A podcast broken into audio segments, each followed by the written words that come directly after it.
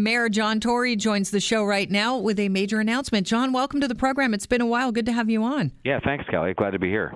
So, what is the major announcement? Well, you know, we've been, I think as listeners will know, we've been embarked on a series of transit debates for years. And uh, when the new provincial government got elected, they're not as new anymore, but when they did get elected, they indicated a clear intention to upload uh, our subway that we've worked so hard to build over the years uh, and uh, to uh, build some transit projects of their own. And I think that led to the possibility of years of more fighting and debating. Uh, so we agreed as a city council to sit down with them and see if we could come out with an agreement. And we did. And the agreement, in a nutshell, uh, provides for uh, transit getting built. It says that uh, the lines they've passed laws saying they're going to build, like the Ontario line, which is uh, runs it's a it's a bigger version of the relief line, the Scarborough subway, which is long debated. Uh, they're going to go ahead and build those. The good news for city taxpayers is they're going to be built, but they're going to be built without a financial contribution from city taxpayers, and that money will be freed up uh, to go into the state of good repair of the existing subway stay, uh, system, and also expansion projects like the Scarborough East uh, LRT, Eglinton East LRT. Um, and uh, so that that really is the good news. No uploading, uh, money that will be made available to us instead of contributing to the expansion which the province and the federal government will pay for. That money will be available for repairs and other expansion projects like Scarborough East LRT, uh, and we will have money for uh, doing the proper repairs of the existing system. So it's a historic agreement. It's good for Toronto, and I think it, you know, really reflects an ability that we've had here from City Hall uh, and myself in particular to bring together uh, Prime Minister Trudeau and Premier Ford and those two governments, which sometimes seem to be at odds with each other, to say the least uh, to, uh, to to be together on getting transit built for Toronto. Right. Uh, the, this major announcement. It takes a lot to get three forms of government on board, which obviously uh, you're implying there. What was you know was it the election period that helped expedite this agreement? The election period helped Kelly in this respect. What you had during the election was an, a commitment that I asked for and received from all three of the major parties, if I can call them that NDP, Liberal, and Conservative, to uh, fund transit in Toronto.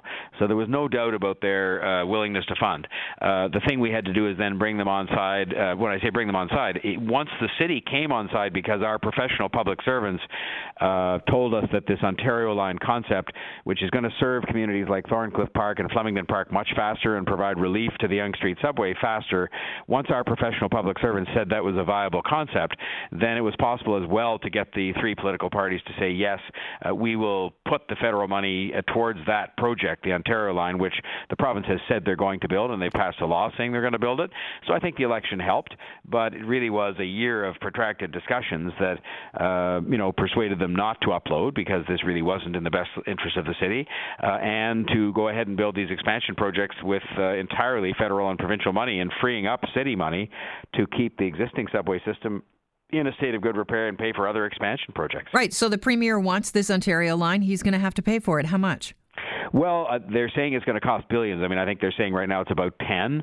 Uh, and, uh, you know, obviously these things are subject to change. But the real bottom line for city taxpayers is whatever the amount is, it's going to be borne by the provincial and federal governments. Any cost overruns are borne by them. Uh, and we will have the money that we otherwise would have had to commit to that project, the Ontario line, uh, back in our pockets to apply to both a state of good repair of the existing system and uh, future expansion projects like the Scarborough East LRT and the waterfront transit. Now, you and the Premier, Doug Ford, have had some uh, frosty, interesting times, uh, to say the least. How were you able to, to meet together on this and meet in the middle and agree?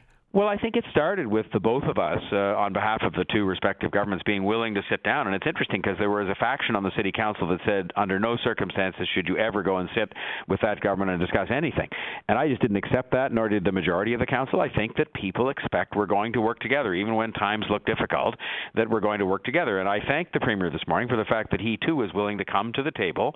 It was a year of negotiations involving the senior officials from the two governments and the TTC, uh, and they came out with an agreement that I I think is going to be very good uh, for the people of the city of Toronto. And so it proves that if you put your mind to it, if you put uh, you know past grievances or disagreements aside, and you sit down and try and work something out, and you do it involving your expert officials and not maybe so much the politicians, uh, that you can get something done that in the end will achieve the objective I think we both have, which is to get transit built. We need it badly, and we need to get on with it. Uh, this agreement contemplates getting on with it, and it contemplates getting on with it on terms that I think are very favorable to the people of the city of Toronto financially uh, and otherwise. We're speaking with the mayor of Toronto, John Tory. Um, Mr. Tory, when when uh, Doug Ford came out and said that he has decided no, he doesn't need to upload the the subway to the province. I mean, it was shocking for a lot of people to hear that he decided to acquiesce on something that he was so you know dug his heels into for so long. Why was it so important for the city to hold on to the ownership of the subway?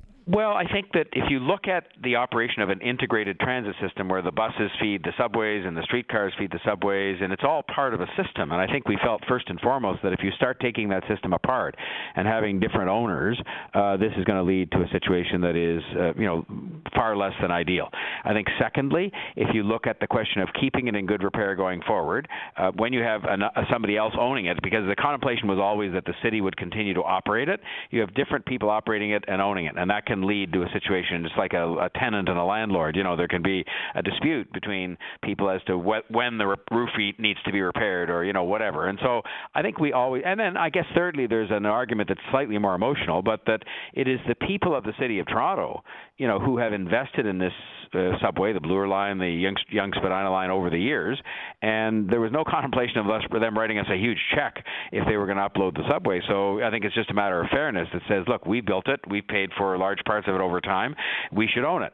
And so I think the combination of all of that was uh, persuasive enough within the context of a negotiation to uh, convince them that, that really there also wasn't very much to be gained by them uploading it. You know, the, did it help that the premiers from the city of Toronto?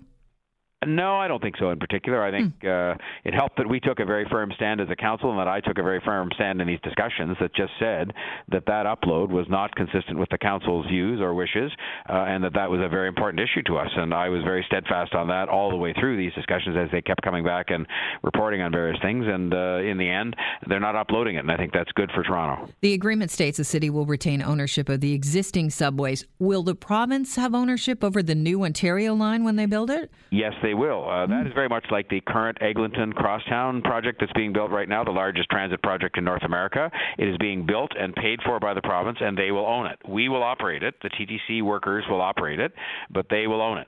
And the new expansion projects will follow on that model, which I think has worked quite well. A lot of people supported that back when it was decided to do it that way.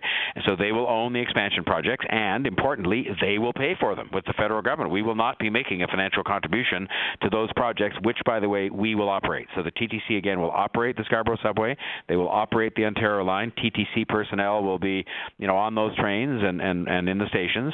So uh, that's the way we worked it out, and I think it's consistent with Eglinton, and it's a model that we believe will work well for everybody. Before I let you go, what's the timeline on the Ontario line? Well, the timeline the province has put forward is 2027, uh, which is actually earlier than we'd said the much smaller relief line could be finished. And so there are questions that would allow people to say, well, are we sure we're going to be able to meet that timetable? I would say to you, I'm fairly confident if you allowed a two year leeway on that, that would take us to 2029. And I'm not saying anybody knows the date for sure, but the province has said 2027. If you said 2029, that would have us get a longer Ontario line, longer than the relief line, serving new communities, taking faster pressure off the Yonge Street subway at the same date as we said the smaller relief line was going to be built on our timetable. So I look at it as something that is going to uh, produce the transit. Most importantly, it's going to get built rather than having two or three or four more years of arguing and debating. But I look at it as something that's going to get us more transit uh, at about the same time as we'd expected to have something uh, lesser than uh, than uh, what the Ontario line uh, promises. Well, John, congratulations on making an agreement with the province as far as the Ontario line is concerned, and uh, don't be a stranger. No, I want Kelly anytime. And look, our objective now is to, to get this built, to work with the province and with the federal government. And I've proven that I can work. I worked with Stephen Harper and Kathleen Wynne. Now I'm working with uh, Justin Trudeau and uh, uh, Doug Ford. And who knows what the future will portend. But my job is to sit here as mayor and uh, make sure I can work with these people to get to get them to help pay for transit and to get it built. All right. Pleasure having you on, John. Okay, Kelly. Thanks a lot. Have Bye-bye. a great day. So it's Global News Radio, 640 Toronto.